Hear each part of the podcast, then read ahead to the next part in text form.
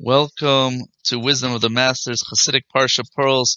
Today I'm going to share with you a slightly more contemporary idea from this week's Parsha. Today, this week's Parsha is Parshas Beshalach, where we learn about the incredible miracle of the splitting of the sea. And the Talmud tells us that a very interesting thing, the the there is a Jewish concept, one of the 13 principles of faith of Maimonides, that in the future, after the coming of Mashiach, there'll be a time as, known as Techias HaMesim, the revival of the dead, where all souls will return to bodies in this world for a period of reward on earth before the return of all souls back to the next world known as Olam Haba. So there's a period of reward where bodies and souls both enjoy connection to, to spirituality and to God in this world. That's known as Techias Amesim. And the Torah, the Gemara says, the Talmud says, Remes Techias Amesim Menalin. Where do we know that there's going to be Techias Amesim? And the, the Talmud says from this week's Parsha, from the song that was sung at the sea, when the Jewish people crossed through the sea, they sang a song. This week's Shabbos is actually known as Shabbos Shira, the Shabbos of song because of this song. And the song begins, Az Yashir Moshe V'nei Yisrael Sashir Azois. Then the Jewish people and Moshe will sing this song to God. And the Talmud says, why does it say then the Jewish people will sing? Says the Talmud, this is a reference to the future time when all souls will return to bodies and then all people will sing. It's very strange. It says in the future tense. So the great Belzer Rebbe, Rev Aaron Kodesh Lashem, Aaron Rokeach. Aaron Rokeach was the fourth Belzer Rebbe. Belz was a Hasidic dynasty in Poland. Uh, Rav Aaron of Belz was born in 1880, and he led the Hasidic Belzer dynasty through the Holocaust. Eventually, made it to Israel in a very daring escape. It's written about an amazing book called Rescuing the Belzer Rebbe, which I read many years ago. Um, one of the most uh, harrowing moments is that he and his half brother, the Belzer Rebbe, and his half brother, the Bilgoray Rav, dressed as Russian generals. They shaved off their beards and their payas, and they were smuggled into Hungary from Poland and eventually made it to the land of Israel. And he rebuilt the dynasty in Tel Aviv, and eventually his um, his nephew, the current Belzer Rebbe, took over the dynasty and built it into an incredible, incredible, very contemporary, very avant-garde, cutting-edge Hasidic movement, which is really the Belzer Rebbe is at the forefront nowadays of every um, incredible, innovative idea in the Jewish world, whether it's um, career training through through service in the army, to uh, mentors for every student in yeshiva. Belz is, is really very, very incredible organization and community that I spent uh, a lot of time in when I was in Israel. So the Rav Aaron of Belz was speaking after the Holocaust. Shortly after the Holocaust, he made a a Sudas Hoda, a thank you feast in thanks for having survived the Holocaust. And people ask him, how could you be thankful for surviving the Holocaust? How can you be sing sing prayers and and of gratitude to God when uh, half of the Jewish people were killed? How can you be grateful when 90% of Polish Jewry was killed, when his own children were killed, and he did not have children after the war? Rav Aaron did not have any children that survived. So how how how can you explain being grateful in such a situation? So Rav Aaron said, quoted this teaching. Why does the Torah teach us a reference to the revival of the dead in the, the song of the splitting of the sea? Why now? So said Rev Aaron that the Jews who had just escaped Egypt were not so different than the Jews who survived the Holocaust. Why? Not only had they gone through 210 years of backbreaking torture, oppression, and slavery. Right, like the Jews of the Holocaust who survived, many of them went through the forced labor camps and incredible suffering and deprivation. But not only that, but they also lost a vast majority of the Jewish people in Egypt. The Talmud tells us that only one fifth of the Jews survived slavery of Egypt. And there are other explanations of the Talmud that say it was even less than one fifth. Some say one fiftieth, and say some say one out of five hundred Jews survived. So the Jews were leaving Egypt. It was a bittersweet redemption. They recognized that they were free from slavery and from oppression, but on the other hand, they lost so many of their brothers and sisters in Egypt. Those who died in the plague of darkness, who were those who were unwilling to leave, who didn't want to leave, who were happy and content with their life in slavery. They got three meals a day and they were taken care of. They didn't have to worry about the future so much. They didn't have so many choices. Some people prefer slavery to freedom.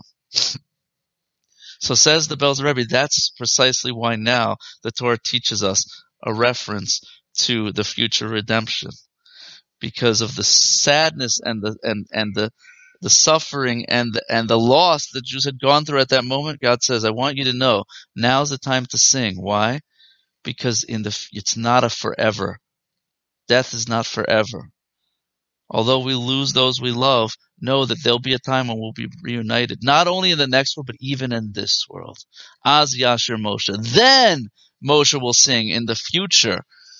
And that's even other Hasidic uh, texts bring, explain why the singing was done right now. Because at this moment, having left Egypt, they suddenly recognized that everything they had been through was actually for their good.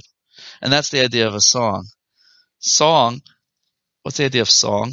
Right? The difference between a song versus when my kids make noise, right? When my baby bangs on pots and pans, it's noise. What's the difference between noise and music?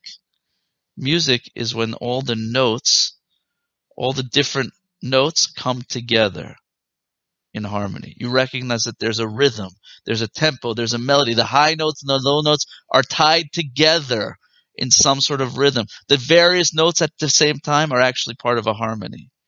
That's what song is. Song is when you recognize that all the different points of your life, the highs and the lows actually all come together as one. That there's a purpose and there's a bigger picture. That's what's going to happen when Mashiach comes. We're going to see, look back and see all the different things that happened to us in our journey were really for a bigger purpose and a bigger picture. So the Talmud says that that Moshe, who sang Az Yashir, then they will sing, actually was rectifying something he did wrong with the word Az. Then, uh, if we go back a few weeks to Parshas Shemos, the very very end of the parsha, Moshe says to God, Moshe al Moshe turned to God and he says, why did you punish this nation? Why have you done bad to my nation? Why did you send me? And from then, ba'asi al Paro, from the time I came to Paro to speak in your name, all that's happened, it's become worse for the Jewish people. You sent me to save the Jewish people. Well, I spoke to Paro and I said, let my people go. You know what Paro did? He punished us further. He took away our straw and he made us make more bricks, same number of bricks. He increased the oppression. So nothing good has come from this. So says the, the Talmud that because Moshe sinned with the word Az, he now rectified it with the word Az in this song that he sang. So the question is, how did he sin with the word Az? Moshe came to Hashem and he said, From the moment you sent me, it's become bad. Why did you send me? Why is the sin the word az? From from then, from the time that you sent me, it's only become bad. Shouldn't the sin be really? They said, Why did you send me? Or why have you done bad to the people? Why is the word then the sin? So I believe you could say that that really the sin is is that when we when we think and we forget that there's a big picture, that Hashem is a conductor conducting our life. When we look at an isolated moment in time, then in the past, when we live in the past and we think, if only that hadn't happened to me, if only I had made a different choice, or if only things had gone better for me, then things would be better now in the in the future. When we disconnect the past from the present and from the future, that's a sin. Thinking that somehow the uh, looking at our life as isolated moments as opposed to as a continuum, as a song. That's the sin. So what is the rectification? Moshe says, then now talking about the future. When we get to that future point, when we go, are able to look back and see all the disconnected points in our life were really all one, That is the ultimate rectification. We live in isolated t- moments in time. We don't see the big picture. God is beyond time and beyond space. God sees the full completion. When we when it looks like we're going through hard times or bad times, we don't recognize that we don't know the past. We don't know where we were in our past lives. I heard a story today of, of a girl who passed away suddenly at the age of 19 from a religious family. And it was very heartbreaking for the family. And her younger sister had a dream. And in her dream, she saw her sister come to her from the upper world, and it was like real.